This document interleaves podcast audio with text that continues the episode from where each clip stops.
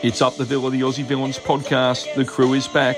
We'll answer your questions from Facebook and Twitter and look forward to the important, important game against Spurs. Let's beat those bastards. It's Up the Villa, the Aussie Villans podcast.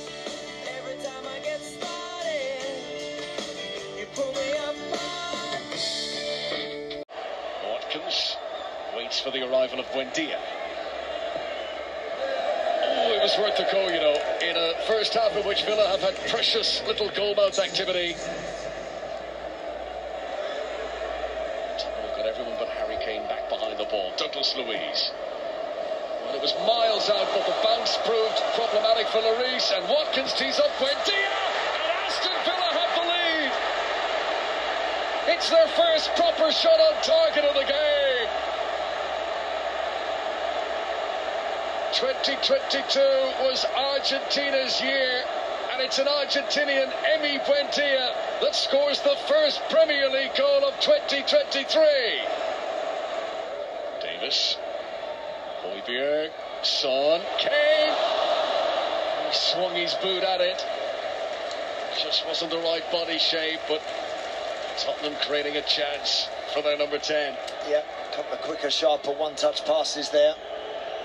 Son back into Kane. It's picked by Kamara. Is McGinn. Buendia was screaming for it. This is Douglas Luiz, and Aston Villa get their second. Two goals in the second half for Aston Villa. And Tottenham again go two down in a game. It's a familiar, sinking feeling for Antonio Conte. Spurs who had been on a run of 10 home wins in a row in all competitions up until the defeat to Newcastle. They lose again here today. Unai Emery's revolution at Villa Park is getting off to a very, very good start. Boys, it's another Up the Villa Aussie Villans podcast. We've got the full crew. We've got Tess. How are we? Doing great, mate. Woot woot, Newcastle teaser. We've got Spud in the house, a YouTube Hey. star, Hey everyone, how's things, lads? Hey, Mark. All good. And we've got Rhino, the quiet achiever. What have you been up to, and who have you been teasing lately? Oh, I've just been following Tessie's bandwagon to be honest, and just enjoying the uh, the heat Tess has been bringing on Twitter. So, Tess, um, how do we find you on Twitter? Um, you find me at Cuban underscore night, uh, as in And what have you been up to in the past few days uh, or past week?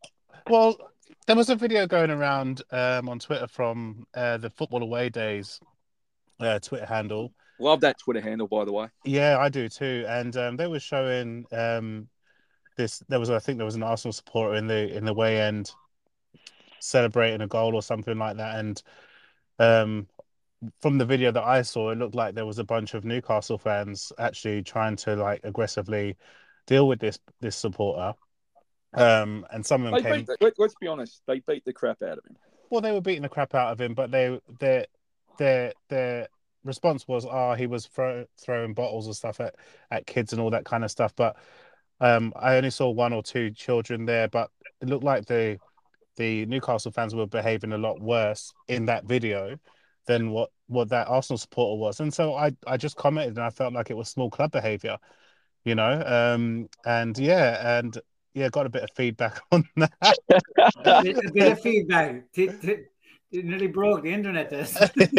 I mean, there was. Um, I think it ended up being like a few people getting back to me and um, having a go at Villa and where they are in the league compared to us, and a few name callings. But I think there was more more than like uh, fifteen hundred, so one thousand five hundred people that were actually liking what I said about because it was, in my opinion, and I, I stand by it. Small club behaviour. You know, if you really wanted him ejected, then as another video showed that a couple of Newcastle supporters helped take him out, but you know, the first thing you do is you don't just start jumping on one person when there's like 15 or 20 of you. You well, know, you and I have got a different Mhm. version um, of taking someone out. Because where I grew up, taking someone out is exactly what the Newcastle fans were doing to him. Yeah, and you know, they I got some feedback to say, you know, what would you do if he's a Villa fan, if he was in the Villa end or something like that? And I was like, well, I'm thinking to myself, I'm not going to respond to it. I'm just like, we wouldn't be doing that for a start because we're a big club and we have big club behaviour. So um, I just thought, you know, if you're concerned about the kids and stuff, then just get him out instead of like all trying to pile in and throw a punch in and stuff. You know. Yeah. I So, wrote, um, some, I wrote I think every similar. club is Yeah. capable of it. The- the- every club has a faction to carry on like that. I just love the traction you're coming from. Yeah, And- It was- but Agreed. the, the, the thing is, you you have sports here in Australia where the opposing fans sit next to each other, and you don't have that kind of stuff. Do you know what I mean? So, like for me, I just felt like it was small club behaviour. I still do, um, and it's not all Newcastle fans. I must clarify, it is uh, a minority that were in that particular video. Well, guys, let's quickly um, let's do the review, the quickest review of all time. We lost to Wolves in what some people have advised is a bit of a Midlands derby. Um, we defer to those people who know more than we do in that regard. Um, and in my mind, we we were nowhere near as awful as what people have made out. We really, really weren't. But in the end, you can see the goal against the team who's going to, you know, basically hold the fort, and, and we got what we deserved. I felt like we deserved a little bit more from that game. I thought that we played pretty well, to be honest. I didn't think we were awful. I think we wasted quite a few chances. Uh, Yeah. Tyrone Mings did Yeah. miss a really good chance. Their goal um, was a defensive error, in my opinion. Um, there was a lot happening in that box, and we got distracted. Players got distracted by Dawson. But overall, I, I mean, we lost the game, fair enough. But I, I felt like we deserved something from the game, and if we had taken one of those chances that we did have, then the score might be slightly different. Yeah, I think we should have taken something from the game. Some of the chances, the the save from Sa um, from Buendia in that first half, I was out of my seat, so I thought the ball was going in basically, and Yep. it is a one like like that's a wonder save to be honest. And then the Mings chance, same thing. He's what is he six yards out, maybe a, a touch more, and I just saw it nailed on. That's going in, so I was out of my seat again. But we had plenty of chances, but we were very. Uh, Buendia, I thought, played really well and was good on the ball, but we were quite scrappy for the rest of it. And obviously, um, Traore coming in was um, pretty sloppy, and then Bailey coming on wasn't much better for me. But again, we had enough chances to get something out of that game, but just couldn't quite take them in the end. Yeah, and, and so that's I suppose Spud come in, but that's where I think we deserved what we got. You don't take your chances, Yeah. you concede a silly one. Um, I, I think I, I, what I'm loving is how ridiculous some of the commentary has been, and once again, it's only a portion of people have just piled on Villa in the last couple of weeks. Villa fans, that was, I mean that that performance, we wouldn't have got that performance early in the year or last year. It was still a relatively good performance and we lost 1 0. I mean, we would have lost that 3 or 4 0. I promise you. Yeah, um, I, I think as the boys have covered it, we played well. I, I said in the group chat like we we've played worse in games and and and done better and like got better Yeah. results this season. We have like, but Yeah. um, we all everyone knows what the Wolves are like. They've won eight of their games at home, one or without conceding a goal. All their wins like have been with a clean sheet. So like Mm. gift them a goal like that after a from a set piece that early in the game. Well, we've no one else to blame but ourselves. Like, and but I won't turn around and say we played terrible because we didn't. No. We, we we controlled the game. Um, very very wasteful up top. I was very disappointed with that. We it's the first time in a long time I, I think we actually look bereft of ideas, and and I don't we weren't on the same wavelength. Um, thought Ollie Watkins wasn't in the game at all, and and the last couple of weeks he's been out of the game, and I and, and I kind of felt that that was the team's fault as opposed to Ollie Watkins. We the game, but I don't think he was making the correct runs. The decision making wasn't there against Wolves because as as Rhino touched on a while ago, Bundy was picking up the ball in some serious positions, like Yes. there's a lack of movement Yeah. there from. And and it's actually the first time that he used he wasn't getting frustrated probably when he should have been. You know, he like, Yeah, he, like he was definitely controlling his temper. I've had a go at him the last couple of weeks about it, but he he really had a lid on it. His his head was in the game. Hmm. Not everything he tried was perfect, but he Well, had, that's where I, I was a bit surprised um, uh, Duran didn't come on about 10 to 15 minutes earlier. I just think we we really needed to give him a lot more time. You know, Mm. he only got about a 10 minute time again. When, as you said, Watkins was on a yellow card. He wasn't making the runs that he normally does. And, and I think um, probably a bit more respect to Duran. I think he should, probably should have played 10 or 15 more minutes. I, I, I like I, I think I think we can dispel the myth anyway. Like that Traore should be starting because that's Yeah. what we've said for a while. He's not a starter. Like he's someone you come on when the defense are tired and just a bit of a bit of a bit of a maverick last 10, 15 minutes to try and create something. Like you can't be relying on him to start. We knew this. Um, I can understand why they played with wingers. Um, Yeah. Then you look at Bailey and you can't exactly. He didn't exactly lay a claim for a spot either, replacing Traore. So Mm. they were as bad. The, the, two of their performance was as bad as we've seen for a long time in the Villa shirt. Like definitely under Emery, it's the worst performance from any player. They were very bad. They couldn't control the ball. And it Mhm. wasn't like they were under massive pressure. Like the, they, there was times they got the ball in space and they'd run it out themselves, and it was it was really strange. Like we said at a half time, he was going to go. Like um, Yeah, it was just it was just very wasteful from the both of them, wasn't it? Whenever they had the chance with the ball, Bailey had some nice flashes, but it's just been the story of his season, really. Just just not strong enough on the ball, and just the decision making has just been really poor as well. So Well, let's not beat up our let's not beat up our listeners anymore with this Yeah. because they they've gone through other podcasts and we all. yeah, the, the game's been discussed. Yeah, I love Yeah. the summary you guys have given because really we've been talking about can we see more from Bailey? I think this is the game that I just went. That's enough. Enough's enough. You you you've continued to stuff this round. Um, you're done. In my book, Bailey line through him, red Hmm. line, very one thick. One good thing about the game though, and one positive is obviously Diego Carlos coming on, and then Kamara returning as well. And Yeah. and Carlos, some of the passing, you know, he showed some nice range of passing in that game and looked and looked good when he came on, considering he hasn't played any football for a long time. And always good seeing Kamara back in the middle of the field. He's just a brilliant player. Well, You can see the touches from Kamara as well. Sorry there, Yeah. Paul. You can No. see the touches when Kamara came came on as well. He you know, Mm. get hold of the ball and can he can turn such and a then look, put natural his head up. footballer, isn't he? Oh, Just, it's he, just he was only on the pitch for seven minutes, and he already looked at a level up. Like it just his his positioning is just so he's always available. No, Yeah. oh, it's, it's brilliant. He's a natural, naturally gifted footballer, man.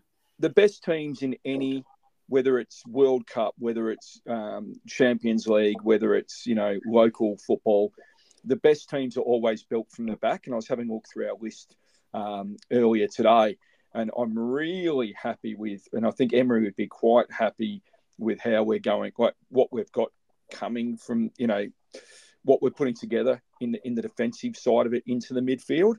And you know, we, we'll come into a question later on about what we need to do going forward. And I think you could almost put a line on the pitch and go, only a couple little tinkers in the back line. We're looking good there, Mm. and that from the forward half onwards, I think that's where we're going to really, really see the changes. I, I'm, I'm pretty happy with where we are at, at defensively, and I think Emery would be too. Yeah, I think he's. I think he's.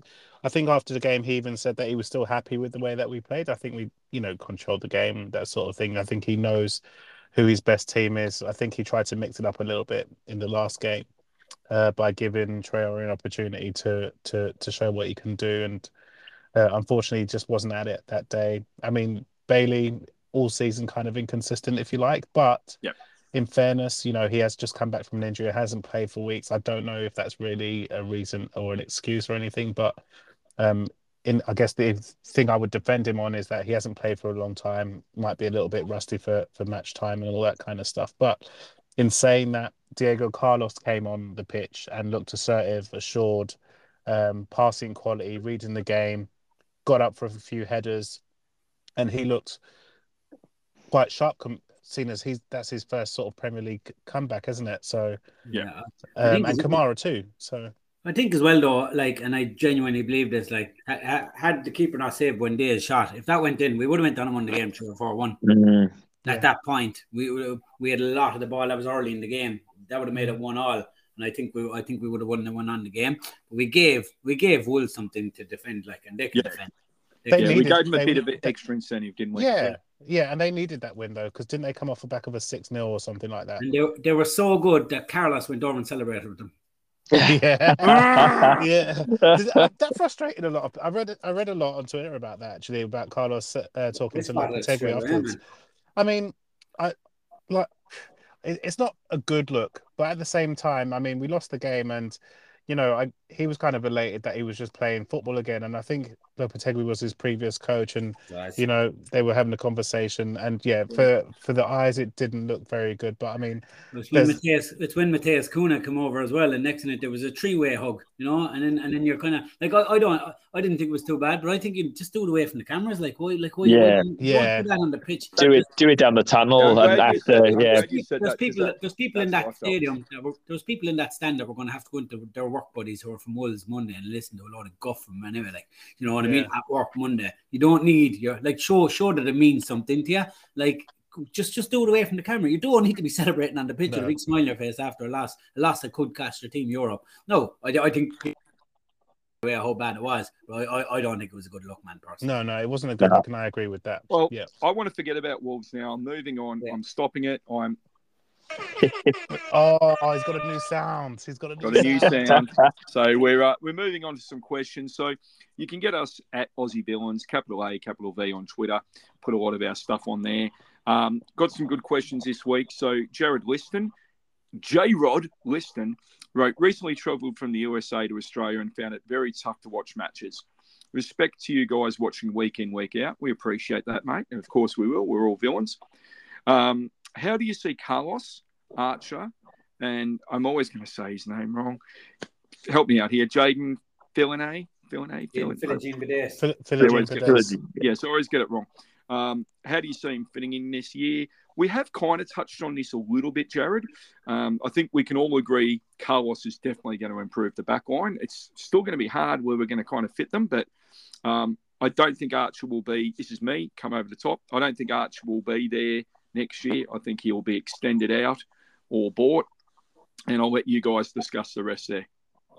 Um, Jaden Philogene Bidace won Young Player of the Year at Cardiff, obviously my hometown, and has done really well there. Again, I think he might be another one that either goes out on loan again or gets a, a permanent move away. I just don't know if he if he'll fit into Emery's plan. Um, yeah, another young fellow with a lot of potential there. But there, there's Tim Iroegbunam as well at QPR. I think he might have a bit of potential to come into the the first team squad over the summer and train with us because I think he, you know, he's a, a deep lying midfielder with a bit of size, and we've seen this year Kamara's missed a fair bit of football, so he might get a few opportunities there. But yeah, we've spoken about Cameron Archer a fair bit on this pod, but there's some there's some good young players there, but it's kind of they get into an age where it's it's make or break now for some of them, and, they, and some of them probably are better off moving on and getting opportunities elsewhere. And I think you know we're going to be fairly aggressive in the in the transfer market this summer, which will mean some of those guys probably do move on. Yeah, I agree. I agree. Um, I can't see a place for um, Jaden and maybe Iroegbunam um, next season. If anyone's going to kind of stay, then maybe Iroegbunam might get a chance. Um, I would have liked to have seen what happens in preseason with Cameron Archer. We've discussed this in our in our private um, conversations, but you know he's kind of doing the same things in the championship that um, Ollie Watkins was doing when we signed him. And what, what was Ollie Watkins? 30 million or something? 30, yeah, 30 million. 38. it was the record, 38. 28 million. Or So, 38. When I was 28 rising to 33. It was when they I was 38. Yeah. oh, yeah, yeah, yeah. So, um, because he's just scoring goals and assisting for fun in the championship. And Spud makes made quite a few good points about, you know, like let's see what he can do in the Premier League and maybe let him go out on loan to a Premier League club. And if Borough go up, then um, yeah, stay at Borough or something like that. So it'd be interesting. Um, I wouldn't mind seeing him pre-season just to see what he can do. Maybe the American trip um, will be a good opportunity to see how he could fit into the squad. But um, I I don't know that Emery sees him that way. Like I don't think that Emery sees the kind of characteristics that he's got fitting into the way and the style that he plays. Um, but he's a goal scorer for sure. I, I, I, I honestly, I'm just thinking about us really looking at Europe in the next few years, really looking at getting into that top five to six. My philosophy is if you're good enough, you're old enough. And I don't think Archer, if, if Archer does make our team, then we're not going to improve. That's just my opinion. I, I just can't see. And you're saying he's scoring goals and assists for fun. He, he had a good patch. I don't think he's had the most fantastic year there. I could be completely wrong. I watch a lot of championship and. He only went there in January, though. To be fair, Yeah, he's only been. Yeah, there I, since- I understand. yeah. what- I, I He understand only what played you're 19 games. I understand where you're coming from. I just think if we're going to take the next step, it's going to have to happen pretty quickly with him, because we, we're not going to have time to. We're not going to have time to watch 22 year olds or 23 year olds develop much more. And I know he's young, but uh, look, it's just my opinion, guys. I think if we want to get to where we're going to get, these guys are either ready to go or they're not. I think, and I think you're right there. I think that Emery will, because he's young. I think Emery will be looking for players who've got experience, and if we do get into Europe, he'll want players, strikers, some midfielders, and perhaps a couple of defenders who are, um, who have that experience, age-wise, probably you know 25 plus, who have played in Europe and have a certain mentality, and that can come and w- walk into the team if if not compete for places in the team. I really think that's the way he's going to go. And, and 25 to me is not old. But if you're looking at a 21, 22 year old who's still not ready to go, then I, I, I just I don't think that's going to be Emery's remit going forward. I really don't. I think it's going to be That's, the that's the thing, though. We don't know if he's ready to go or not because he hasn't played in the Premier League. That's why I think a loan in the Premier League makes sense. Like, and then we'll Mm. find. oh, a- a we'll hundred find percent. out I don't. Yeah. I don't disagree with that. I personally I don't think he's going to make it, and not that not that my opinion's going to make any difference. Yeah. Um, I just think that we've done this too many times, and and we've seen these you know wonder kids come through or wonderkins come through, and they've never made it. Like I, I can name, uh, we could name ten or twelve Villa players who were brilliant academy players, brilliant youth players. They just haven't come through. none, really- none of them were getting anywhere near his numbers on loan, though. No, no, true. And yeah, so like I mean, he, he's definitely a goal scorer. It's just about finding out what level, you know. And and and and I just don't think I agree with you. I don't think he's going to get those chances at Villa, even if we do keep him in the squad. We're not. He's not going to get a fair chance to find out. So I don't see the point in keeping him. Well, Emery- unless he's, unless he's going to a, a, a, a Premier League club that's struggling, and then he's going to not get the chances up forward, I can't see Archer walking into a good Premier League club. That's probably the, the only spot that I would disagree with you there, Spud. But if he Um, goes and scores, say like like if he goes up to the, the, the Premier League with, with um, Middlesbrough, a team who aren't going to see that much of the ball, and he scores for let's say 12, 12 goals in a team that's not not seeing much of the ball, you know you've got a clinical striker on your hand, like so. Then He won't. He won't score. I will. I will. I will not bet. I will be shocked if he scores more than ten goals in the Premier League. Absolutely shocked. ten, if he reaches ten goals though, that's serious double figures, like for, Yeah, for yeah. Middlesbrough, like. Yeah, I know. Look, I do know what you're saying. I hope I am wrong. I like to be wrong when it's about a player that we, we would like to see a Look, you may well be right. He like stature wise and stuff like he doesn't stack up very well, but he knows where the net is. I just don't see his career being at Villa personally. That's Mm. Yeah, yeah, Mm. yeah. And, and I, sp- that's I suppose where I'm coming from. I just I, I see what our platform is. I kind of see where we're going, and I just it's they're not going to get many chances. The young guys' ability, they're going to have to grab them. And you know what? That's a bloody good thing. Yeah. Get your chance, take your chance. Bang, we'll get behind you every day of the week. I don't, I don't, I don't even think. I think Jaden Philogene, Bidace will be out the door like quick smart. To be honest, I know, I know. As you said, right now he got um Player of the Year at Cardiff this year, but that was a really poor Cardiff team, and they would have went down only for Reading getting a points deduction as well. That's Mm. true. That's so true. like.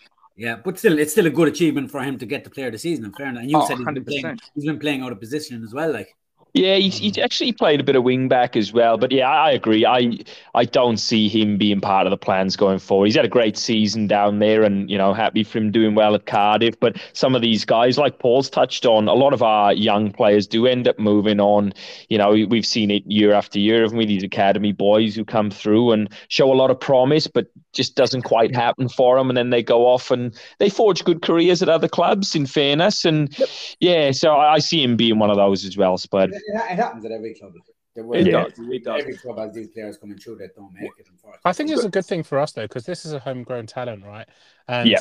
for example, um, so for um, Jaden, he'll he'll get he'll pro- probably be sold for a a, a, a, not- a, a decent fee for, for coming up through the academy and all these sorts of things. But Cameron Archer, you know, potentially we're looking at somebody who another club might want for twenty plus million, you know, and that was that would be fantastic. And um, Spud spoke about it privately when we were in our own chat that you know if we could sell him for like twenty million odd and then put a um, a buyback clause in, like we did, you know, Man City did with Douglas Luiz. Yeah. That that that will be a really good um, investment and a way to to go about um, our, our younger talent. Yeah, good good question from Jared. Um, yeah. Over to T, uh, no underscore coda. With Carlos making his first run game, uh, sorry, he, making his first run last game, does he now need to come in our starting 11? His ability to hit the long ball cross adds to so much of our ability to attack from the back. Mm. Mings Carlos back two for me, which is harsh on Konsa, as he's had a good season. It's a bloody good question. Um, I don't see how you replace Konsa at the moment. I mean, yeah. he doesn't have the long ball, mm-hmm. but God, he's been consistent, and mm-hmm. and his confidence. I've just I've been absolutely stoked with Konsa this season. He's proven me wrong for sure. I think Carlos only got a run the other day is to give Ashley Young a break, if I'm honest. Yeah. Because there was because Matty Cash didn't make it again, and Young's played so much football, and Konsa can slip over there next season could be a bit different. It depends on how preseason going, but I, I don't see Carlos starting any of these three games. Personally, no. unless barring injury, of course. But I think it's you it's going to be as you are, Konsa and Mings. Personally. Well, even our last two games, guys, and I'll let you, guys come over the top. Even the last two games, we lost by a single goal, and I think I think Konsa. I can't remember games where Konsa's really been at fault or, or too often out of position. He's. I think Emery'd be absolutely stoked with what he's getting out of Konsa.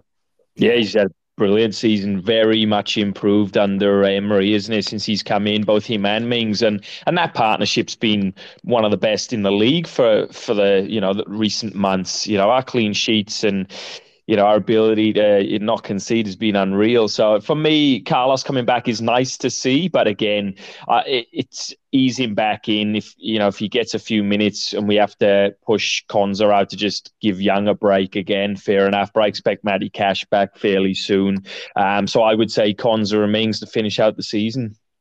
Yeah, I agree with I agree with um, all of you. I think um, Konsa um, I've always been a bit of a fan of his. I think under good train, good, good training and good coaching, he's proven that he's actually a really good defender. And um, under Gerrard, very poor, very very poor. You know, I have to admit. Um, but when he was being coached by John Terry, he looked like he was a potential future leader in in in the in the club for me, um, based on his performances, the way that he was uh, communicating with Tyrone Mings. You know, they were doing they were doing a really good job. But now Emery's got them. I I don't think you can. I don't think he deserves to lose his place to Carlos. Uh, Carlos, we still don't know too much about him, do we? Really, um, he hasn't really played that many games for Villa. We know that he's a, a good defender, but at the moment, why break break um, up the team who are doing really really well, solidly in defence, not conceding a lot of goals. Konsa, I'd, I'd, love to see the stat from someone, but you know, not many players run past him. Hey, well, they did have him. He was in the top three or four, wasn't he? Um, correct me if I'm wrong there, Spud. He was in the top three or four all season. Um, for yeah, the, for, one, for interceptions, one on one defending. Yeah, he yeah. Like, he's a very old school defender, like of Konsa. Like he's like a no nonsense defender. He's not like he's getting better on the ball, but like his main job, like Mings is the ball player of the two. Like um, Konsa's really good in one on one situations. He's, yeah. he's um and and I think that's why he failed around Gerrard miserably because Gerrard didn't put a shape around him, whereas there is a shape around him now, and he looks so good. Like, and and I think I think Konsa finishes out the season, and then it goes to preseason, and it's anyone's position again. You know, yeah. I think mm-hmm. it's them again. I think uh, uh, it's he. It's going to be hit the reset button for every player in that squad come preseason. So mm-hmm. yeah, yeah. But, but I, th- I think Konsa finishes out the season. Re- reward reward the, the players who've done it all year. I think. Uh, yeah, really good question, no Coda. We appreciate and, and it. Keep those questions coming, mate. Good job. Yeah, brilliant question. And just on uh, Carlos, there, oh, you know, there was that. So there was that. um docu that small documentary that for his comeback that um, AVTV put up on um, on the channel and stuff. Mm. Um, you know, he went through a lot, learned English, learning English, and all these sorts of things in his road to recovery. So that's a really interesting watch. So he, he comes yeah. across a very likable character, doesn't he? Oh, he's just mm, yeah. He's, he's very likable. You could see that with the English teacher that he's already having jokes in English and all these sorts of things. Um, but he looks like he's passionate. He's he looks like he's a fighter. You know, like it, the way he talks, he never gives up. He works hard. Um, you see that in the, in this small doco. So yeah, if you haven't watched it, it's really interesting to watch. Um, and I think he can. He's still got a future with us. Um, but more so next season. Well, I think he's going to struggle to uh, get get Mings and Konsa out for the last three games because he's got an extra letter in his name. Uh, so Mings, Mings and Konsa have five letters in their names, um, and Carlos is the extra. So, Interesting stat. Fun Yeah. fact. It's a stat you Well, won't Emery find. based all his European Cup wins on is the length of the names on the jerseys. It's the, se- it's the secret to success. Hey, these these are the stats. Hey, come come to the to the up the Villa the Aussie Villans podcast, and you'll get the stats. Um, Villa Lloyd. So thank you, Lloyd. Do you think we should alter our approach for this game and look to hit the wide players quicker as we did against Newcastle? Uh, yes, yes. I think that's. I, I really do like that. I, I don't think we should be um, putting on players, and we'll come to our team list soon. I don't think we should be putting on um, Bailey to start or Traore, but getting it to, um, I, I think getting it to Watkins early is going to be the key um, to unbalancing uh, Tottenham. And their keeper and their backline is nervous as hell. Yeah, they've been poor at the start of games as well, haven't they? Conceding a lot of goals early. So us being at home, I'm hoping the the home fans take the roof off the place and get behind them, and hopefully we start well, like you say, put them under pressure early. Definitely see some changes coming for this game. A couple, we've seen some bodies coming back in. I think there'll be changes for sure for the Wolves game, but we'll run through our lineups later. Is it? yep. Yeah, we Okay. certainly will. I, I definitely think we're going to see a slight tactical change here. I Um, think, um, I, I, th- I think we ha- have to go for it. Like, as in the Yeah. pace, like, we can't start as slow as we have the last few games. Like, Mm-hmm. Tottenham are there to be get at, like to, to get at them. And I, and I think that what Lloyd says there is exactly how I'd approach the game: is go at them like he did Newcastle, because like Tottenham are really, really shaky at the moment. Like, and uh, the lead, I think you got to keep the pressure on them because basically, if we can stop the ball going to Kane, you basically stop Tottenham. That's that's the way they are at the moment. Like they're so reliant on them at the moment. Like there's no creativity in the team at all. Mm. no, no. One hundred percent. Yeah, we go for them like we did against Newcastle, um, and I, I, yeah, I think there'll be changes for this game. I just, just be, you know, Spurs. They, how many goals they conceded in the last few games? Like something like eight, nine Mm. in the in the last few games and stuff. And you know, the way that other teams have got at them, there's no reason why we can't. And I, I just feel like um, this is a key key game. We must go for it. A draw isn't good enough. We need to Well, actually go for this let's, game. let's put that on hold for a moment and um, we'll come to some more questions and then we'll get into our because I, I really love where you're going there, but I reckon we'll hold that just quickly. Mm. Um, Charles Holloway asks, what future Coutinho? Uh, sold, um, gone at the end of the season. I agree. I think if if we can get him off the books, if someone can take those wages or there's a deal to be struck, I think it'll be done in the summer. And a man will do that. He got rid of him at Barcelona. He's coming to Villa. He'll do the same thing again. Spud? Yeah, I, I just unfortunately, as much as I'd love it to work out with him, because like he's he's Philippe Coutinho at the end of the day. If Emery can get something out of him, like what a what a bonus that would be, like just to have him already on your books. The money he'd save you, like because he's not going to be a cheap fella to replace. But I just think the time is gone, has it? Like, and it's just sad because when he came back against Arsenal, he looked really good, and then he went off injured again, and Mhm. and and and I, I think if he wasn't so injury prone, I'd nearly almost go with him because I think Emery'd believe he's good enough coach to get the best out of him. But I Mm. just think that he's he's going he's becoming a bit of a passenger with the injuries.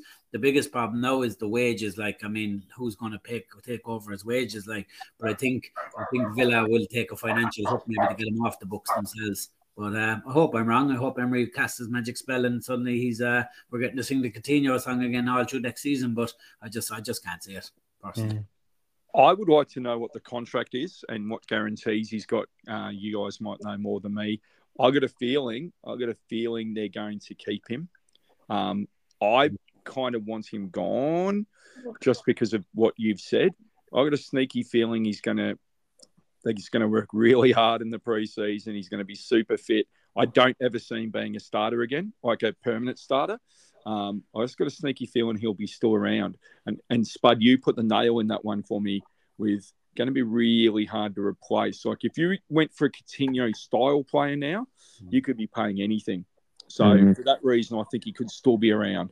Um, He's still got. He can still add something though. Like you know, I think he's going to be sold, but I think he can still add something. You know, there's times where you get to like 65, 70 minutes, the game opens up, and the way that we've been playing with a lot of ball possession, um, he has the ability to come inside and do something. And you know, if you take Buendia, for example, and and put Coutinho in there, he's still got that ability to to make things happen in the style that we currently play. I just I just feel like he's been too injury prone you know he gets he gets paid a fair chunk of money and the club might be looking at well can we find somebody who can be just as creative and maybe not spend as much money uh, and less injury prone well, if it comes to August 15th and he's still in the squad, though, like I won't be put out by that. I mean, no, me neither. Yeah, no, yeah, he's not one of these players I think, oh, we need to get off the books. But uh, uh, look, if, if if anyone can get something out of him, it's Emery. So I mean, if Emery decides that he's going to keep him, then I'm all for it. But mm. I, I, just don't. I just don't see it. I don't. I don't think Emery can see. We're not at a place where we can carry injury prone players. Like we need everybody mm-hmm. regularly. Yeah. Like. Yeah. yeah, it's got a sneaky feeling we could be seeing a really fit and motivated player looking to, um, you know, one final hurrah.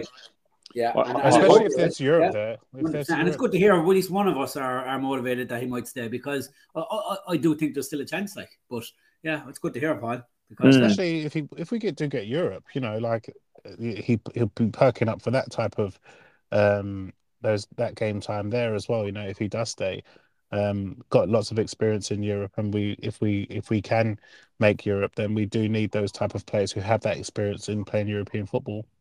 Yeah, great questions again, guys. We got a regular listener. Uh, this question actually came from the uh, Perth uh, Lions page, Villa page. And Brilliant. Big shouts to the Perth Lions. Yeah. Perth Lions and, and all the state groups are amazing, but Perth Lions have a really good reputation.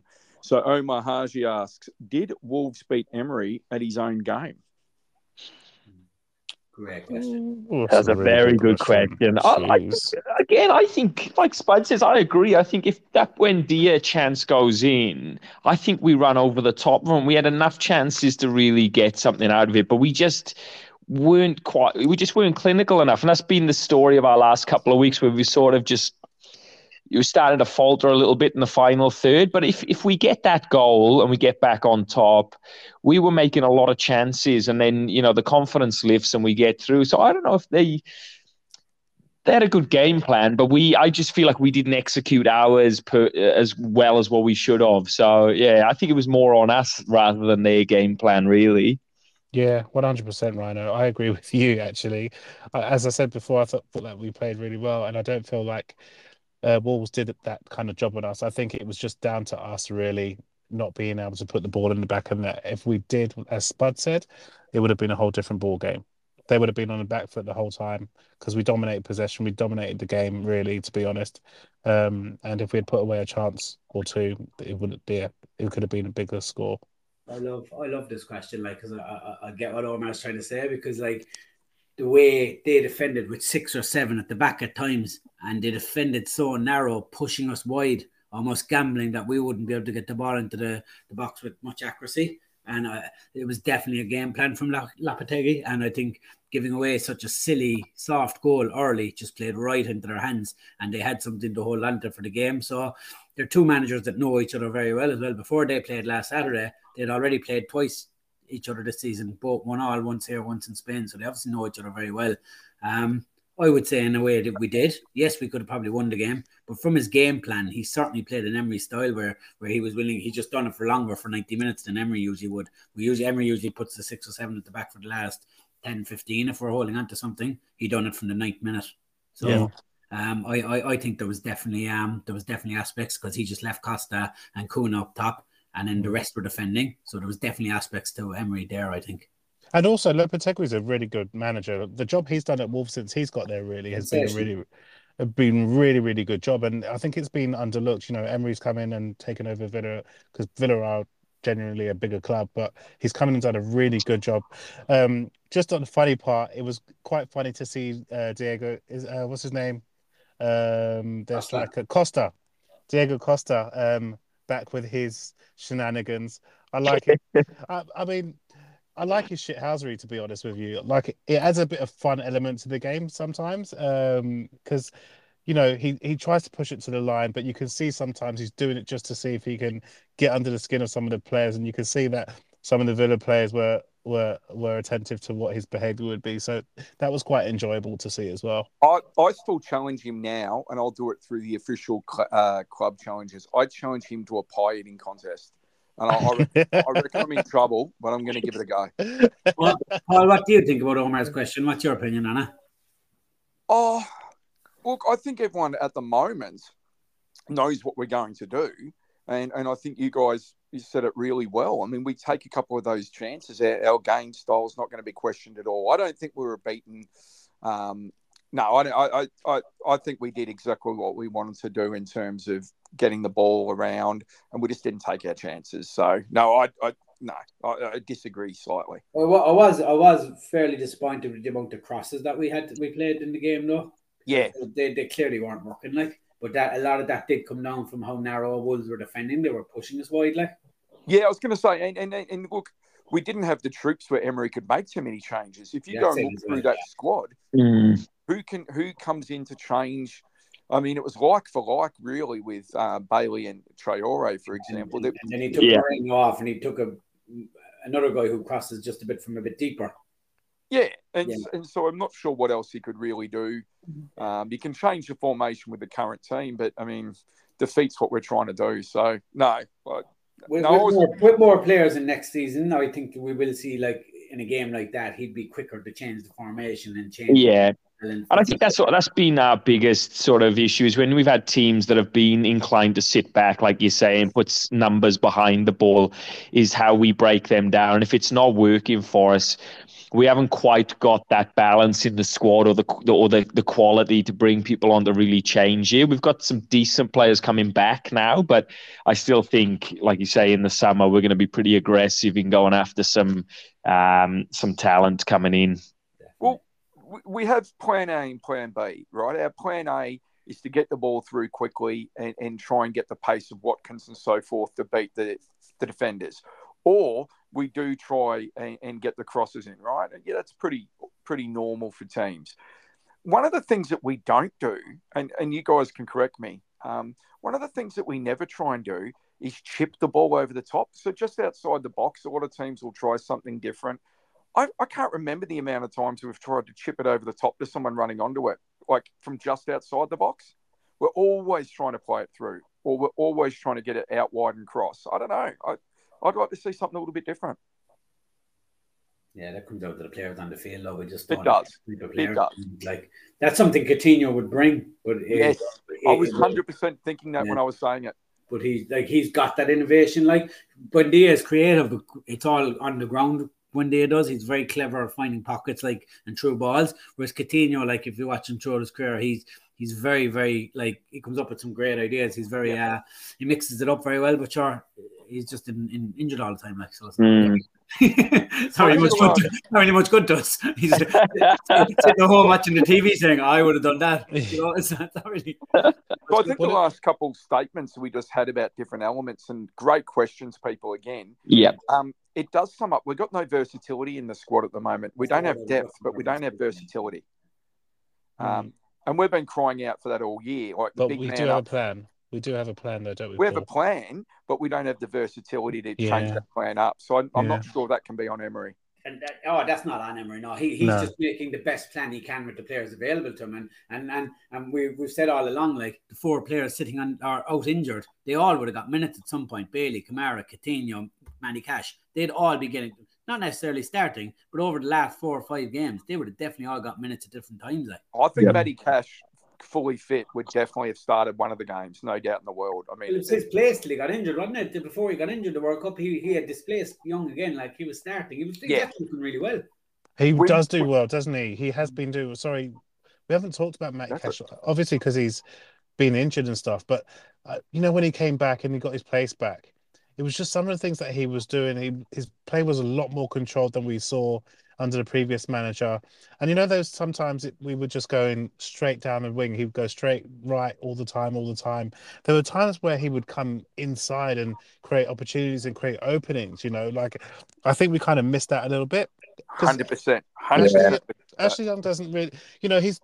um, this isn't an, uh, a slight against Ashley. It's just that you know he's 37 and he's playing in the Premier League, uh, 100 miles per hour, but for every game, you know. And Cash is just a little bit younger and it'll be a bit easier on his legs, but he had a bit of more variation. Ashley Young goes in there and does a job and does it really, really well.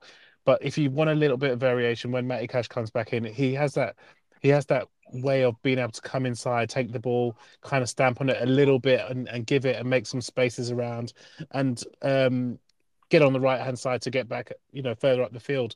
The only the only thing with Matty Cash is that he doesn't have that that crossing ability, if if, Yeah. if I can if I can say that. And I don't mean that as a disrespect. I mean it's just like that's something an end product to to those great runs he can make and all that would be brilliant if he can be coached into getting some of those crosses in as well when we're on when we're on attack. Yeah, spot on there, Tess, because I reckon we've missed his energy on that right hand side and his running. But like you say, if you could add just add that final ball in, it's another another weapon, and it makes us less reliant on going down the left with Moreno, and you know gives us options on the right hand side instead, and gives other teams something to defend on that side. Because Yeah. one thing you could probably say is we have been a little, you know, we've been heavily reliant on you know attacking down the left, and having someone of you know Cash's energy and you know, he can get up and down that wing. He's got a great engine on him. He just gives us another option and just opens up that side of the field. Yeah, we've been really poor uh, at that side of the field. I, I love Young's defending, but then we've been putting left we've been putting left footers on the right hand side as well because we don't have the players. That that's as simple as that. And, and teams are targeting it, Paul, aren't they? You can see Yeah. other teams are targeting the left hand side or, or, or right, their left now. Like It's too Oh, predictable, isn't it? like Harvey Barnes gave Ashley Young an awful night. Like Mm. Yeah, definitely, definitely, guys. I um did post a question to you guys earlier, uh, but I want you to name one EPL or First Division player because football did exist before the EPL um, from any generation and club that you would put in our current team. So I don't mean the best player, but I mean a player that you would have loved to have seen in this system from any generation. Can I, do you mind if I go first there? Yeah, you go first. Yeah. There was something popped into my head as soon as you said this question today, Paul, because it's something I'd actually been thought, thinking about lately, just when I was thinking about Villa. For our current system, the one player I would love to put into this system because he'd be absolutely ideal when you think of Buendia's true balls and everything would be prime Fernando Torres. Oh, nice. It's a good love call. it, but I'm Yes. glad it wasn't my an- I'm glad it wasn't my answer because my I want my answer to be my guy. But oh god, yeah, yeah, I he just would be think really spearheading the, sys- the current system we have in place at the moment, the way we play the balls in behind, and just where, Yep. the way that our striker occupies the two centre backs of space in between and makes those runs in between. There's no player that was better in his prime than his one on one than he was until he hit that bad run of Mm. form. But Mm. At his best, like when, when Liverpool were going for the league in 2009, him and Gerrard as a as a 10 and, and, and a striker, they were just unstoppable. They were just unbelievable. His runs just, and, and you could just see him playing in this system and just, oh, imagine Right. when they're feeding him Mm. with two balls. Imagine um imagine a jersey sales as well. Yeah. Oh, yeah. He was a good player. At That's a great yeah. great bloody call. Yeah, really love that. And we're talking about our system now, guys. And I just yeah, I thoroughly love that one. Thanks, Spud. Next next up, Go, Rhino. Um, I've gone Gareth Bale, prime Gareth Bale for our Oh, yeah. system. I think you know in his in his best days at Spurs, there was no one better with his direct running, his finishing ability, and his and you know his free kicks as well. I just think he would just add something to our team. Just our wide players haven't really hit it off this season. I just think Bale would just be that different option who could just, if it's the game's not going our way, just picks the ball up, drives, and just has a crack from 30 yards, pops in the top corner. But I, I just, uh, I think he's, you know, not an underrated footballer, but his with the ball at his feet. I haven't seen many better direct runners than him, but his his range of passing and his crossing is also unbelievable as well. He can just drop the ball wherever you want it. So Variety, think- talk about variety, the variety, the variety in his play, man. yeah, it's he can do it all, can't he? You know, and he was a very you know powerful runner, fast, and could just win games off his own back. And I feel like in these tight games like we've had in recent weeks, you know, Wolves away, a player like him would have just done something out of the ordinary and just got us a goal or made something out of nothing. I think we lack that that magic, that top top end magic that you get with players like that. And and don't get me wrong, they don't grow on trees, but yeah, Gareth Bale for me, fellas. Remember that game he played against Inter Milan? Oh, Mike- Mike Nothing, nothing to do with the Welsh connection, mate. Oh, a little bit, a little bit to do with that, mate. The the um the, the, the performance he put in against Inter Milan in the Champions League for Yeah, Spurs. that was Mike fantastic. Conor was probably one of the best right backs in, in the world at the time, and he made him look like an amateur. He was unbelievable that night. He was just Yeah. Did, did, did Spurs win that game four three maybe? But he he was just yeah, he destroyed him, didn't he? And he just ran him ragged all game. And he's finishing in that game as well. You know, to, to 30, 40 yard runs and then just have that composure and still have the ability to just drive in the bottom corner. Just unreal. He was unplayable in that in those two or three seasons at Spurs. Bicycle kick as well for Real Madrid against Liverpool in the Champions League final. Just Oh. just sensational, sensational football, man. Just, Yeah. Great call by both of you. Over to you, Tess. No pressure at all.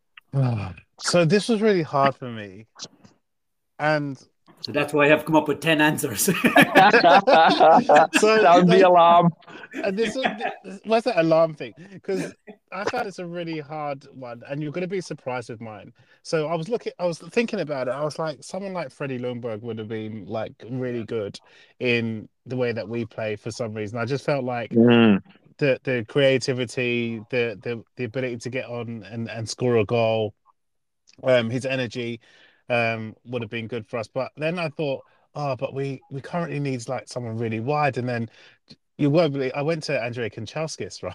Oh. That's a good shout, Tess. right, and I went to could someone like Kanchelskis because I used to just love watching him play, just an out and out winger, just brilliant, fabulous winger, and um, he was one of those players back in the day that I used to really like watching play.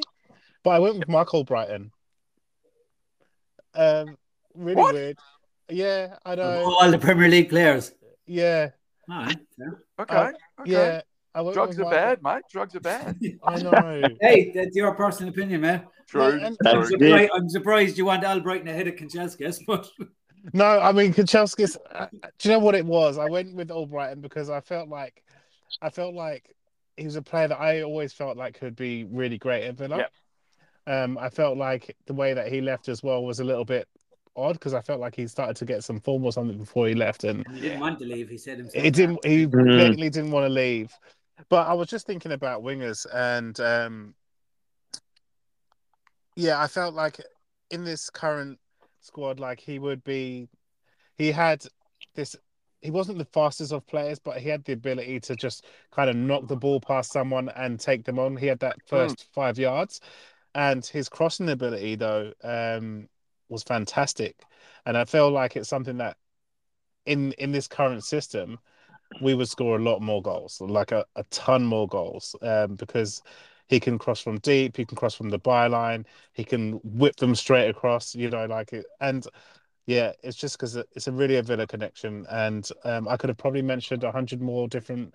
Um, And you attempted, and you attempted. yeah, um, but you know what? There's no paper left in Tess's house. He's out there There's no, I'm, my wife's killing me. She's like, I can't even do my job during the day. Um, but I just, yeah, I'm going with Marc Albrighton, and I think it's just partly because of a soft spot because he he was a, a Villa player that I really thought was going to go on to do. He did go on to do great things. He won a Premier League, but I thought he was going to be great at Villa. Nice. Yeah, and, and, He and, done and something think me and Tess, or me and uh, Rhino's player didn't do. We won a Premier League. Yeah, Yeah. Very Yeah. true. I mean, I could have gone with Thierry Henry's and the Ryan Giggs of this world, you know, and the Andy Coles and for Dwight Yorkes or, and all this sort of stuff. But yeah, All the I just. I just wanted to be I wanted to be uh yeah more I don't know I want to choose someone from Villa who I thought could have been great in this Oh, current that's fair. side. That's fair too. Yeah, it's good call. Good Lo- call, local Ted. as well. I'm going to Yeah. disagree that it's a good call, but that's why we're all mates on this podcast. No, no, no. To each their own. To each their own. And and you're right, mate. There is a there is so many people, and and I'm gonna go along your line just for a moment, Tess. I did oscillate between two or three different players, and I and at first I did have Wayne Rooney.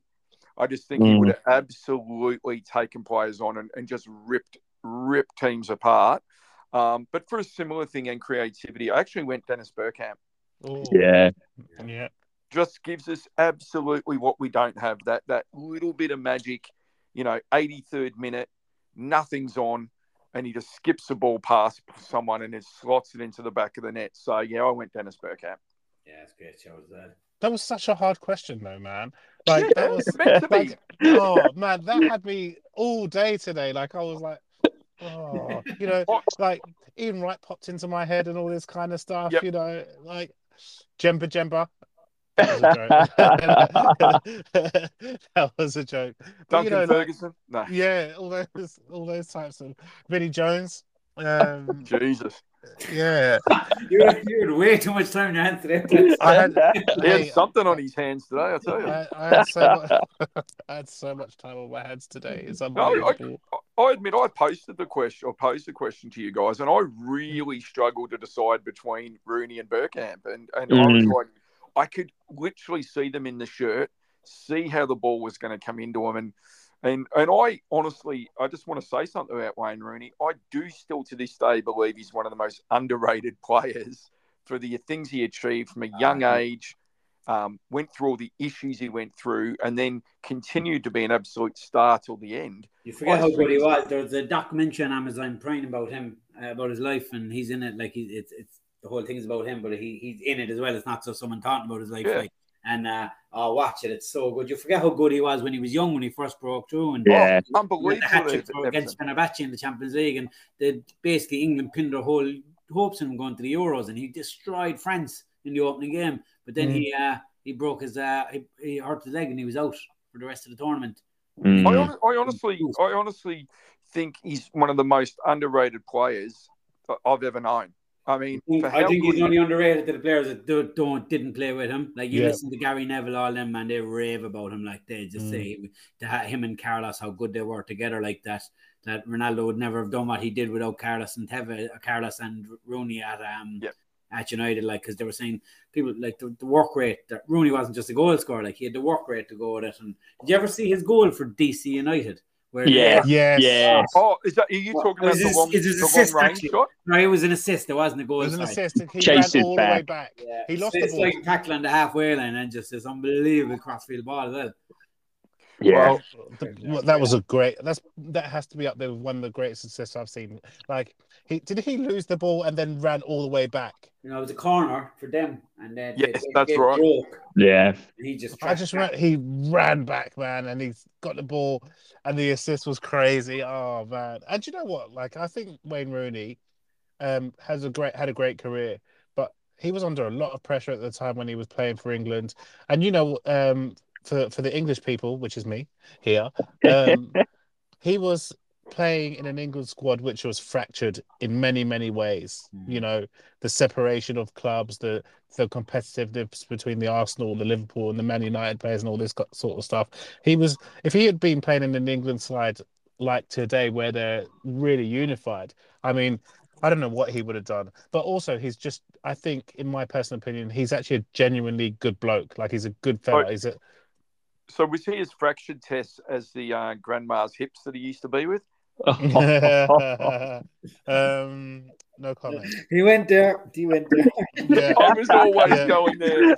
it's gonna be viral tomorrow. We're going to Uh, get this, we're going to get sued for defamation. Here we go. Well, guys, let's uh, let's get on to the massive game, as they all are. Massive game against Tottenham at Villa Park. Twelve o'clock for most of us. Ten o'clock for Spud in WA. This is a game for the taking. Um, I really think that they are so vulnerable. Um, I think Emery. It was a really good question someone posed earlier. Will we get the ball up earlier? I think we will. I think we'll put Tottenham under huge pressure. Um, this is ours for the taking, boys. So over to you. Yeah, I think I think we'll see some changes. Uh, I'm sort of predicting that we might see Kamara come in for this game, and I know it's it's early with his comeback, but I think Emery's going to want to try and keep the ball and use the ball from deep as we have been. And I think Kamara coming back in just gives us that. He's just next level, isn't he, in the middle there? And I think we'll see McGinn push a bit further forward, like he was earlier, earlier in the season. So they're there for the taking Spurs, but they do worry me. Son and Kane have got good records against us, and they're very hard to handle when they start when they get going. Um, they're, they're obviously the big the big threats for me. But defensively, they can be got at, but we've got to be better and we've got to be at it, you know, early in this game. Uh, last few have been very sluggish at the start, and we've got to get the pace right from the start. I'm just spewing Lloris is not playing. Uh, at the start of this podcast, we're in we've put in about a minute highlights of our uh, win against Tottenham, and Lloris was flapping around all over the place. I would have loved to have seen him flapping around at Villa Park Mhm. on, uh, on on sun, Sunday morning. But Forster can be got at too, right? He's a big, very big lad, but you know, if we can get some shots from outside the box, like he's not the best. He's not, he's not a world class goalkeeper by any stretch of the imagination. No. Nah. I Yeah. think the ball has to go slightly out wide in the box. Uh, Watkins has to draw him out, or whoever's going on, uh, Luiz or whoever, draw him out. He's got no pace to get out to the ball. He makes Olsen look fast. So we've really got to get those, those right. We, we have to we have to go brave in this game. Like they've conceded three goals against Bournemouth, six against Newcastle, two against United, four against Liverpool. Um, they're like they're like they're conceding goals like all over the place. Like so, I like sure surely Emery's going to want to go out and attack that. All right, they kept a clean sheet against Crystal Palace the last game. Very lucky to get anything out of that game. They won it, but they were very very poor in that game. Like um, I'm with you, Paul. I. I, it's not even optimism out of me. I, I'm I'm very confident that we're going to win this game. Like I I feel like, yeah. Sorry, go ahead. No, no, no. Keep go, Tess. Go, go. Oh no, I was just gonna say, like, I I feel like um, this is definitely a winnable game. Defensively, they're not great at all. Um, of recent, we have beaten this season as well. Was it two 0 We beat them. Was it? yeah. Yeah. Yeah, so we've beaten them this season. Um, but this is a game that is all to play for, for them and for us. And I think it's going to be a tough game. I still think that Villa can win this game. I think we can get at them. Um, and like Rhino said, I think for this game, because it's so important, we'll want, if we can, to get all of our best players in and um, Kamara to come in, begin to go up on the right. Um, Ramsey, I think the, I think it's pretty much the same sort of starting lineup, to be honest. But I think Maria is the only one that's going to come in. I think personally. Um, Yeah. Yeah, I it'll be a agree. shift- it'll be a shift of personnel then, if he's fit, if he's fit enough to start. But I, I think if he's anywhere fit enough, Emery's going to think, no, I have to play him. And, and, One hundred. and because Traore and Bailey have been were so bad in the last game, like he's he's going to want to put McGinn back up. Yeah, I, I think that's the big factors, isn't? I think both of those, neither of those grabbed the shirt and deserve to start the next game. And I think Emery's going to go, well, I'm going to go Kamara and I'm going to push McGinn forward. And he, he knows what he gets out of those players. Whereas Yeah. with Traore and um, and Bailey, it's just a mixed bag. And I don't think he'll risk that. if we have to Luiz change, up a bit as well. it does free Luiz up, and if we need to change things just for this game, I wouldn't even like. I would like to see him try something different for this game. I think Bailey and Traore have had opportunities. You know, if we need to change things and maybe McGinn needs to drop back or something, and we need to be a bit more progressive and try and chase. If we end up having to chase the game or anything like that, I'd like to try and see him just stick um, Duran out on the right. Oh, damn you! Sorry, I d and the reason I say that is he's a big, strong lad. He's got pace. He's got a few tricks and stuff, and I think that he could cause their defenders who are not having a good time at the moment a lot of problems. And every single Premier League defender currently knows what Bailey's going to be doing. He's always going to be trying to come in on his on his left foot. He has no variation recently in in any of his games. He's so inconsistent, and I would just like to see just something a little bit different if we have to chase the game. I know Duran's young and he doesn't want to put a lot of pressure on him, but if you need something slightly different, I think Duran's that one that we bring on later on in the game and maybe stick him out on the Ah. right as opposed to in the middle. You've saved you've saved me then because I actually, guys, and you, of course you're going to um, defer to my brilliant judgment when it happens, because I always get this right. I actually think we're going to start with Watkins and Duran. I, I really do. I, I think you said try something different, and that's when I said, "Damn you!" I thought you'd come out with the same thing I've been thinking about all week. I thought, how can we completely surprise Tottenham, and and how can you get the crowd going nuts from the start? And Mm. I'd have Watkins and, and Duran right next to each other. And that's just my opinion. I just think let's try something with three games to go. I know it won't happen, but I would love to see something like that. Imagine Villa Park when Duran and Watkins walk out together. Who do you who do you sacrifice? Yeah. Well, I mean, like Traore or Bailey are definitely gone. There's no doubt in the world that one of those two are gone. If you're talking about the starting, oh, I know, but then you'd have to put Wendy or McGinn out, McGinn out there. So that means one of them has to miss out. Like I think Tessa saying there, who do you take out to make that happen? Mm. Wendy Well, or McGinn. Yeah, okay. Yeah, it's a fair call. I mean, but if you're looking at the starting 11 last week, um, you put Buendia back um, and you put um, Duran up front. So You don't bring Kamara, so you leave McGinn in the middle. Well, I was going to take Young. We're talking about the starting 11. I'd, I'd have Kamara on for Young. And, Right and- back. sorry, sorry. At right back. Well, move Konsa across the right back. I mean, we're trying something different. I know you're going to miss out on the pace there, but I'm just talking about something completely different, guys. Cash is not going to be playing. So I'd go Mm. Moreno, Mings, um, Kamara, Konsa. I'd go Ramsey, Luiz, um, McGinn, uh, Buendia, or probably McGinn out wide. And I'd have Watkins and Duran up front. I know it's never going to happen, and I'll get slated for this, but it's just something I'd like to see. I'm gonna retweet it. I'm happy to be slated, guys, but I've always been in my own coaching, my own playing. I've always tried something different that will completely throw an opposition coach off. And I can tell you now, Duran starting, certainly they would not be expecting that whatsoever. Oh yeah, I wouldn't, I wouldn't, I wouldn't be adverse to Duran starting at all. But I, I like, I, I think you need a more complicit plan behind them, like to, to make that happen. You know, just Mm. I Well, just haven't think seen. that- I, I, I suppose, if in my defence of, of this decision as well, um, uh, Young is still lacking a little bit of the pace at the moment that I think Konsa can still cover out there with Kamara in the middle as cover and Mings. Um, and Kamara and Mings give us the ability to play the ball through Moreno, Moreno to overlap. Ramsey can interchange with Luiz and Buendia in the different positions. Um, Watkins can feed off Duran, winning a lot of the big balls, that's bringing the ball down from the chest and height, and just something a little bit different, guys. No, there's Yeah. something different there. Like, and and you know what? Like, you had to have some different ideas. Can't always go with the Gerrard plan. You know, where it was just all the same crap all the time. Um, no, but but Duran, maybe he does deserve. You know, a twenty minutes or a half an hour, depending on how the game goes. Or the 93 minutes that I'm giving him. I Oh, do you know- my only thing with Duran is I just don't think a wide position is where he's best suited. I think he's a you know more of a, a focal point in attack and and your your, your striker. And I think That- where Emery sees Guys, him, that's what I'm. That's what I'm actually saying to you. I'm saying that me, uh, Watkins, as a two. basically- Yeah, I, get- I get what you're saying. Yeah, as a Mhm. two. Oh, Watkins feeds off Duran. So Duran gets the ball centrally, gets the ball up high, gets the ball under his chest. He's a big lump, and and Watkins feeds off him. So Watkins basically plays to where Duran is. Mm. Yep. Instead of getting in his way or being the first ball, he's the one getting the benefit of the, of, of, of you know um, Duran taking the one or two defenders. Uh, and Watkins getting that through ball. I know it's just a dream and it's not going to happen, Well, guys. uh, he, he might he might start like he might start. I, I don't I don't personally see it, but uh, uh, like just from the lack of minutes he's been getting, I, I'd be surprised. But yeah, I, you would never know. Paul, he might. As I said, He won't. He won't. But yeah, hey, I've got to get something different on the pod, so I'll bring it over to you.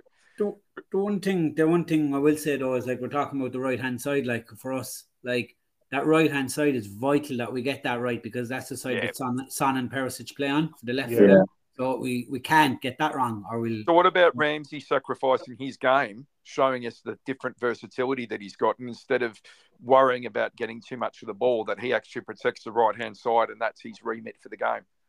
Yeah. The, um I wouldn't I wouldn't be surprised to see McGinn drop in on that side and uh, provide the cover because I think, like you say, Perisic and Son, they're a massive threat on that side. Especially Son, he's he's very dangerous, and I think McGinn has probably got that the discipline and the, the that that sort of role probably a bit more nailed down than Ramsey. So I, I wouldn't see be surprised to see McGinn over on that side just to give us a bit of protection there. But guys, what's our fascination with left footers on the right hand side?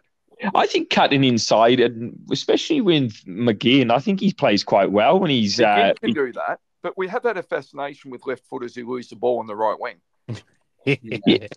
I, I, uh, but I think you know if in this day and age, I think you know out and out wingers is not a necessity anymore, and especially the way we play, like us crossing the ball in, we're not you know, it, we tried that start of the season with Gerrard. It hasn't. It doesn't work for us with the setup we've got. We're better off keeping the ball, playing with the ball deep, drawing teams out, and you know, if McGinn's cutting in, it's great. He can bring Buendia into the play. He can go himself. Like I actually think it's not a bad option. Oh yeah, and I think that's what will happen. I think Kamara will come into the middle and McGinn will go right. Um, uh, uh, sorry, that's just what I see happening. I don't. I don't will, may, will Duran replace Buendia? I do genuinely think that um, Emery sees Buendia as his best um, creative tool at the moment. So I don't see Duran replacing him up top personally. No, no. Look, I, I, think you guys are right. So I'm handing it over to you guys. Uh, mine was a dream scenario, and there's no way when you're playing for Europe you're going to take a risk that big.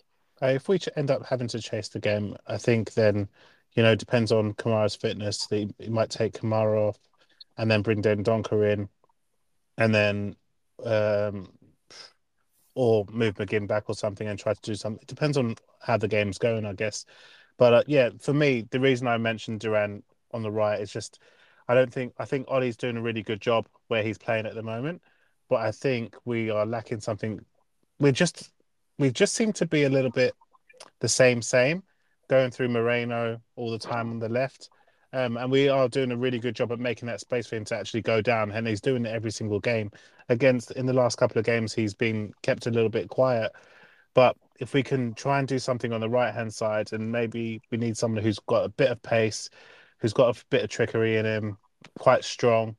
I think maybe leave Bailey and Traore out for this one and give Duran his his opportunity for his you know twenty minutes or so. I better put him in my fantasy team as well, just in case. Paul, Paul, do you reckon we'll see a Duran goal by the end of the season? No. no nah, I'd love him to do it. Imagine him scoring the winner against Brighton there last year, the season. Mm. I just think getting seven or eight minutes uh, a game um, and yeah, the way and yeah. where we're putting him, we're not actually putting him on it doesn't look like he's put on positions to be the guy who's right, right up front as well. If you haven't noticed, he, yeah. he seems at the edge of the box, and that's yeah. tough young guy to to score yeah. from that kind of positioning.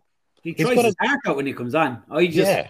I just genuinely, because the options aren't there, I just genuinely don't think Emery trusts him tactically yet. And, and that, I think that's what it basically comes down to. I don't think it's a lack of effort, a lack of quality. I just think it's more of a lack of discipline for positions that's really important, Emery. And when when when you're kind of need, you don't have the team you want out there. You kind of need everybody to be hitting a seven or seven or eight to get results. So you can't really have a young lad coming in and out of the game. Yeah. But, I mean, like he came on against Man City, he was unbelievable for that last 10 mm. minutes. I thought, wow, this we've some player, and, and then Emery just kind of reeled him, reeled him back a little bit.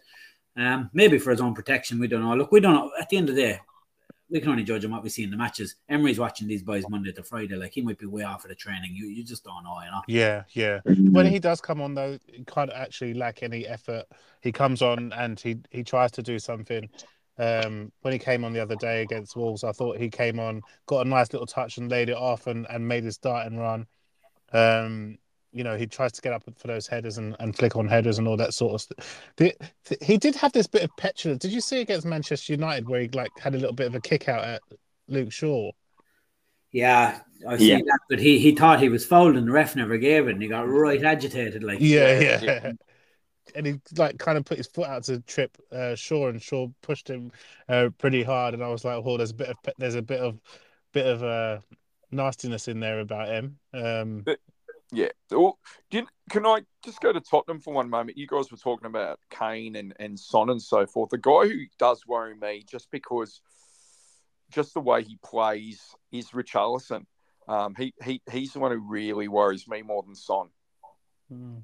Yeah, he's, uh, he's got some bowling, but definitely. Well, he's got a habit of scoring offside goals and taking his shirt off. Apparently, according to according to uh, Michail Antonio and um, Callum Wilson. I think if I had his rig, I'd take the shirt off before the game. wouldn't bother wearing a shirt. I just wouldn't bother wearing a shirt at all. I'd take yeah. my shirt on. I just, do you know what? We should just, you should just paint the jersey on instead of. That's just... what I just said. Oh, did you? Oh, did you? oh my god, shit! I was thinking about it, and then oh yeah, you should definitely do that. But our, our, our defenders, I know he's a very good player, Richarlison. I actually really like him, um, but he does tend to go offside a lot, and our defense this season really know how to play that offside trap. I mean, they haven't been beaten on that offside trap very many times this season. You know, like they've they've done a really really good job. So I think they'll be aware of people like Richarlison, Kulusevski. Um, if there was one player though, Paul, I would. Um, is is Højbjerg fit when playing? Because Højbjerg Yeah. is one of those. Yeah. Yeah. He's just one of those bastards of players, man, that just happen to just be in a place and barely scores goals, but he's going to be one of those that scores against us. I You know? think, um, I think where we might get a lot of joy though is uh, their right back Pedro Porro. He likes to Yeah. he likes to play high up the pitch. He's a good Yes. player, but um, that's going to leave a lot of space for Moreno to get in the back. Guys, give me your um, give me give me a stat or two, your favourite two stat or two. I'm not sure if you've gone into any stats for this game, but there's a couple nice ones for this game. So I'm not sure if you want me just to give those out. Yeah, go for it. Go Okay, so I'm going to put the moz on us right now. Tottenham have not won an away game in their last eight matches. Right. Oh. Mm. Villa and Spurs have not drawn any of their last 17 matches against each other. Oh, that's a lot, isn't it? Yeah, hell of a lot. I couldn't Yeah. believe it when I when I read that. Then I went, Please don't tell me that 16 losses for us because I would. no, it's, cer- it's certainly not. It's certainly not. So, guys, we do what we always do: score predictions, and we're going to start with you, Rhino. now you've said there hasn't been a draw. I'm going two all, mate. This is the one. It's gonna be it's gonna be two all, and I reckon we're gonna see Wendy and Watkins score for us. Mm. Mm, like it, like it. Over to you, Tess. Um, oh, that's a tough one. I'm gonna go um two one to Villa. Uh, I think we're gonna win the game. I think we can we can get Spurs. Um, and we'll and do you want the scorers as well? Yes, please. All right, Dougie Luiz is going to score. Yep. And Watkins will be back on the score sh- score sheet again. He's not going to make it three. How many games is it since he last scored? Two, three? Three. Yeah, so he's going to Watkins back on the score sheet, and theirs will be a penalty and Harry Kane to score the penalty. Nice. I- You, I like it. I like it. Over to you, Spud. a very confident, well controlled performance and a 2 0 win, I think. Um, I, I, yeah, I think 2 0. It's gonna, and that's gonna even up the goal difference with them as well. They're four ahead of us at the moment. I think they'll just be ahead of us in goals scored then. Um, so yeah, 2 0 Villa. I think Jacob Rams is going to score. Um, it's the kind of game it suits him running at this back line because they are shaky as anything. And I think, and I think Ollie will break his duck again. His, his little duck, his little duck. yeah, small one. He hasn't scored in the last four games. So the last. It's not good enough, Paul. He scored in the previous 10 games before that. No, no, no. uh, No, I think. Um, We're going to win 3 1. They're going to score a late nice. consolation goal. Um, Watkins is going to score one. Um, McGinn's going to only score his second goal of the season. Boy, Um, going to score. It should have been called an own goal, but it's um, it, it's certainly a goal given in the end. I think it was. I think it was going to miss by a mile. They said it was on target, but we win three one. Look, honestly, watch the angle. Watch the angle of the goal. It was never going in. So how does how, could you describe the goals, please? Because normally you would give us a better description of each of the goals that is going to be scored and how they happen. Well, he, he starts. He starts on the left hand side, and he keeps coming in, waiting for someone um, to to do that kind of like diagonal run for him. And he's waiting for Watkins, and he's getting exasperated. So he almost boots the ball out in in frustration. Um, and un- unfortunately for Tottenham, it's a massive, massive deflection. I'm just trying to think of who it actually comes off for them as well. Porro, but anyway, come on, guys, give me one of their defenders that's going to come off. Yeah. Pedro Porro. Lenglet, Cla- Rom- Clement Lenglet. Ro- Romero. it comes off comes off his shoulder. There's no way it's ever going in, but it's given it it's given a goal, and they um they look at it next week, and you know when they do the review of goals and call them own goals and, and so forth, someone argues that the angle um, using Pythagoras theorem um, it was going in.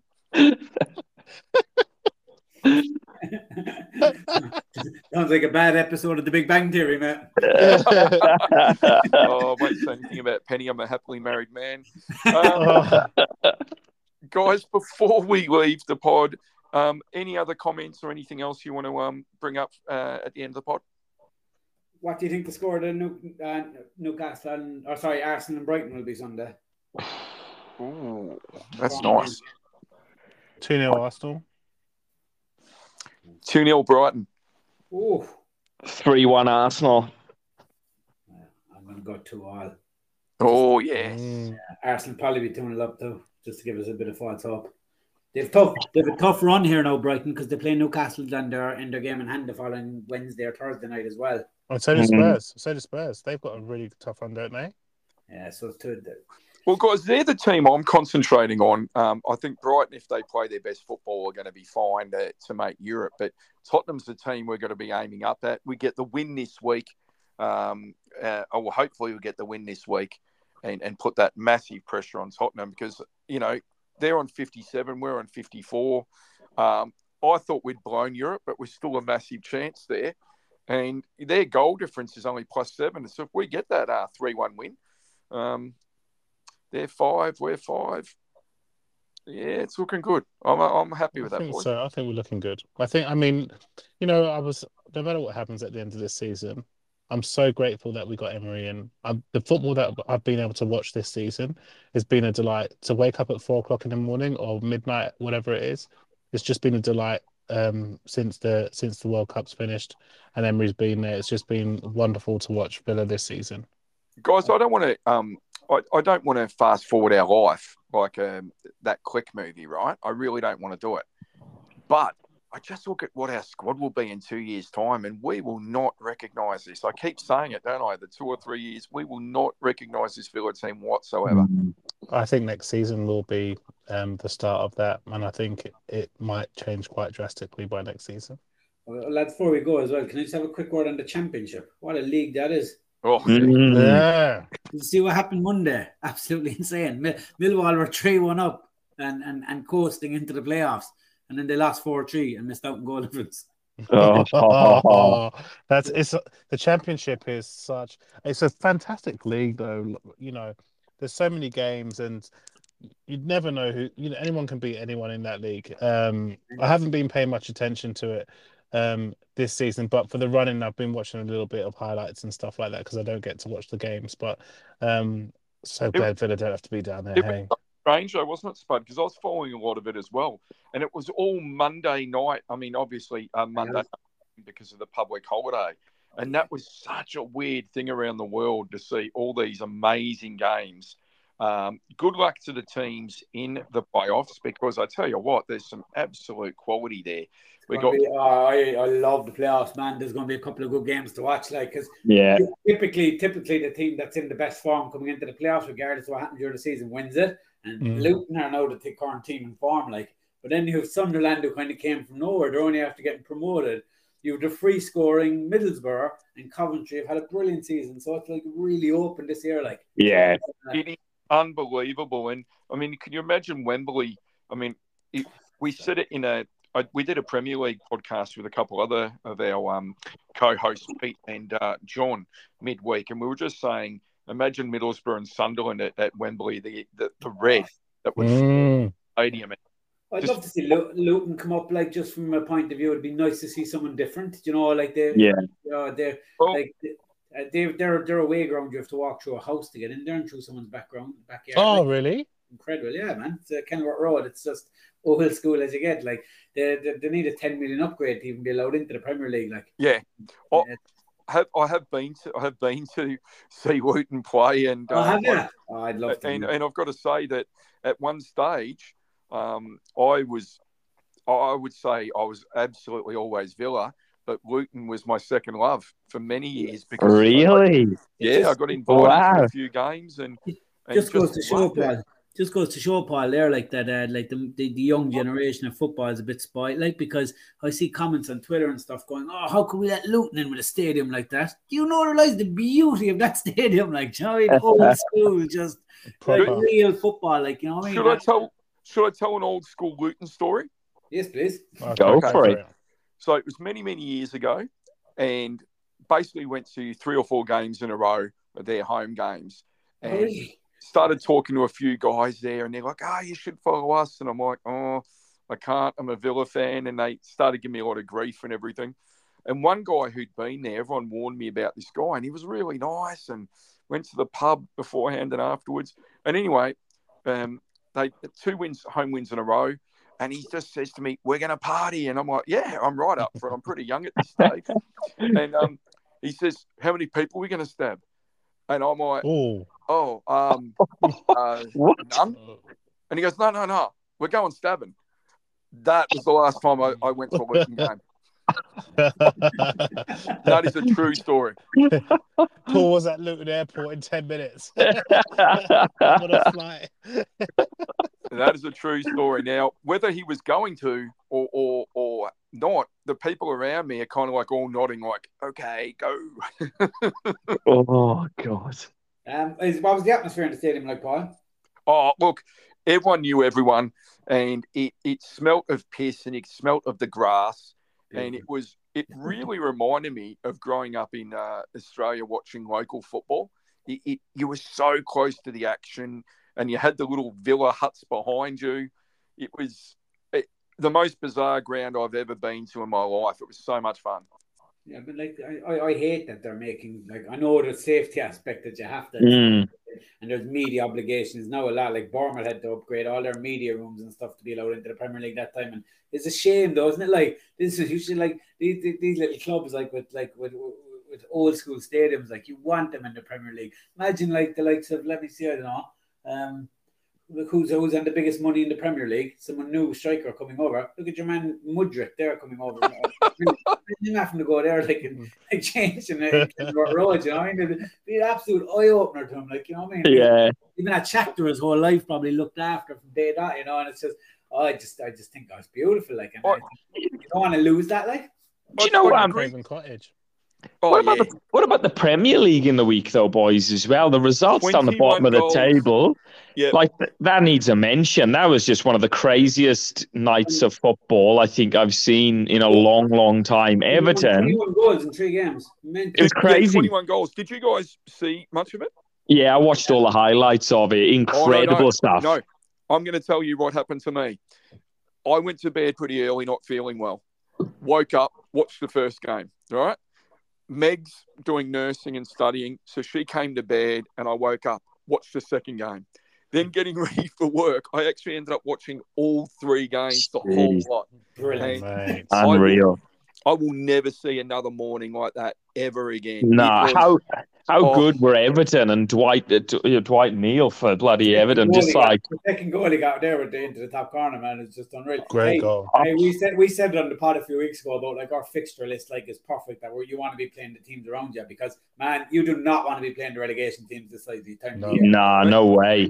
You don't know what they're capable of, man. They could lose 6 0 or they could win 6 0. Like they're, they're capable of anything, these relegation teams, like at the moment. Yeah, Guys, I had goosebumps watching that, that football that morning. Like honestly, I, it was absolute goosebumps stuff. And and oh, it, yes, I, I think the Premier League's become a bit stale over the last few years. But that morning of football, Mhm. I'll never ever forget watching those games. brilliant. Yeah, So hey, we've gone way over here, boys. So um, that's let's call it a, let's call it a night, and um, we will do a revision pod after we beat Tottenham on the weekend. Sounds great. Brilliant. revision- Thanks for the the revision questions, be- listeners. I did Yeah. say revision, not review, because I'm going to have to revise every idiotic statement I made tonight.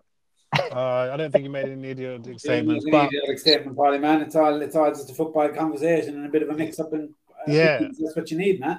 and Oh, thank we you to all the fans. And, we um, qualify, yeah, we qualify for Europe. We'll go stabbing. oh my goodness! We're all going to be season ticket holders at Kenilworth Road next year. Oh, yeah, hopefully there's twenty six thousand um, places for a season ticket like me. Uh, love it. Guys, uh, I think you were going to say thank you to the listeners who posed the questions Yeah. and the, the feedback. And, um, it's been great. Like the it is the people have been really interacting with us. Um, so please keep it up. Get in touch. Use the Facebook. Um, keep your questions coming in uh, via Twitter. Get involved. Um, follow us. We'll follow you back. That sort of stuff. So, and it's been a really good conversation tonight, guys. Yeah, and if you, if you can share the pod on as well and, and give us a retweet and, and get it out there for us, it means the world to us. We really enjoy doing it. And, and like Tess said, we love the interaction with everyone. So, yeah, jump on board and shoot the questions into us. We actually want to make this pod, um, and I think it really is becoming everyone's pod. Um, when you ask questions, you know, we try and put your name in there. Um, we respond to you, and it's because you know it's one of the most fun parts of the podcast. So do it, and Mm. um, we'll we'll award, reward, uh, not stab you. oh, and just um, just sorry, um, just wanted to mention Spud on on the pod because Spud went on to the um for the Love of Paul McGrath podcast um last week I think it was wasn't it and um Yeah. and they were they were fantastic Neil and Paddy were fantastic with Mark uh, going on there making an appearance at short notice which he was fantastic at and also want to thank them for also uh, sending us a, a message out for um, listeners to take part in our, in our podcast as well. That's really good. Villa love, you know, sharing sharing the love around. I agree with that. In saying that, for the love of Paul McGrath and for the love of Villa, this is Up the Villa, the Aussie Villans podcast, and we'll speak to you on the weekend. Up the Villa. Up the Villa. Guys, that was a lot of fun. I'm going to have to just, I'll just edit the start and end because I don't think there's anything we actually need to edit out. So, No, no, it's good. Really enjoyable pod, man. You know, and it's um, uh, Paul, Paul I, love, I love the format draft. The finding know where we're not Thanks for joining us for another episode of Up the Villa, the Aussie Villans podcast. I was Paul, one of the hosts. You can get us at Australian Fans of Villa on Facebook. You can also get us at Aussie Villans on Twitter. That's where we'll post a lot of our questions that um, we want you to answer or get you to put questions up as well. This is Up the Villa, the Aussie Villans podcast. Go Villa!